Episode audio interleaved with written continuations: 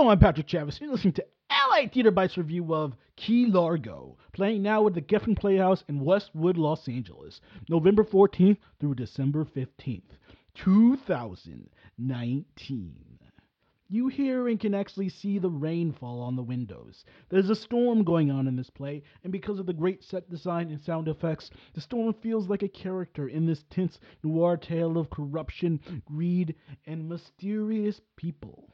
Geffen's production of Key Largo, based on the feature film of the same name that came out in 1948, that starred Humphrey Bogart, Lauren Bacall. So, what I'm saying is, it was a small movie for the time. I just. It's a strong and faithful rendition of the source material. Fans of noir or not, its tense plot will keep you highly engaged. Key Largo is the story of Frank McCloud, played by Danny Pino, a former major in the military. He's come to Key Largo, Florida to tell the father of his former military comrade, Mr. DeCala, played by Tony Plana, how he passed during the war.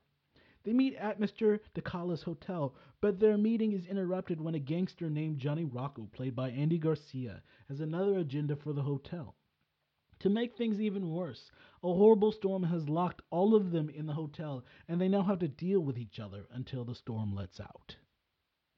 The dialogue is straight out of a Raymond Chandler classic noir tale, so expect plenty of drinking, gangsters, and moody, desperate people. Key Largo has it all. And behind all of the criminality, Key Largo has a political message underneath about war and its toll on soldiers and the country.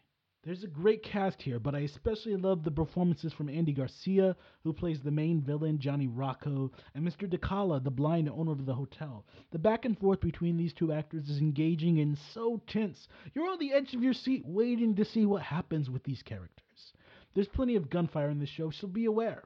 The original music, when used, is beautiful and it adds mood to this play, but I wish it was utilized more as it's used very sparingly.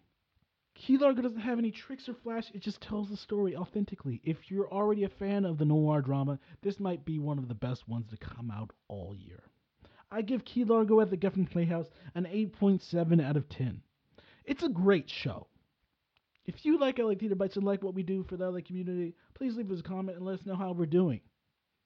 Thank you for listening.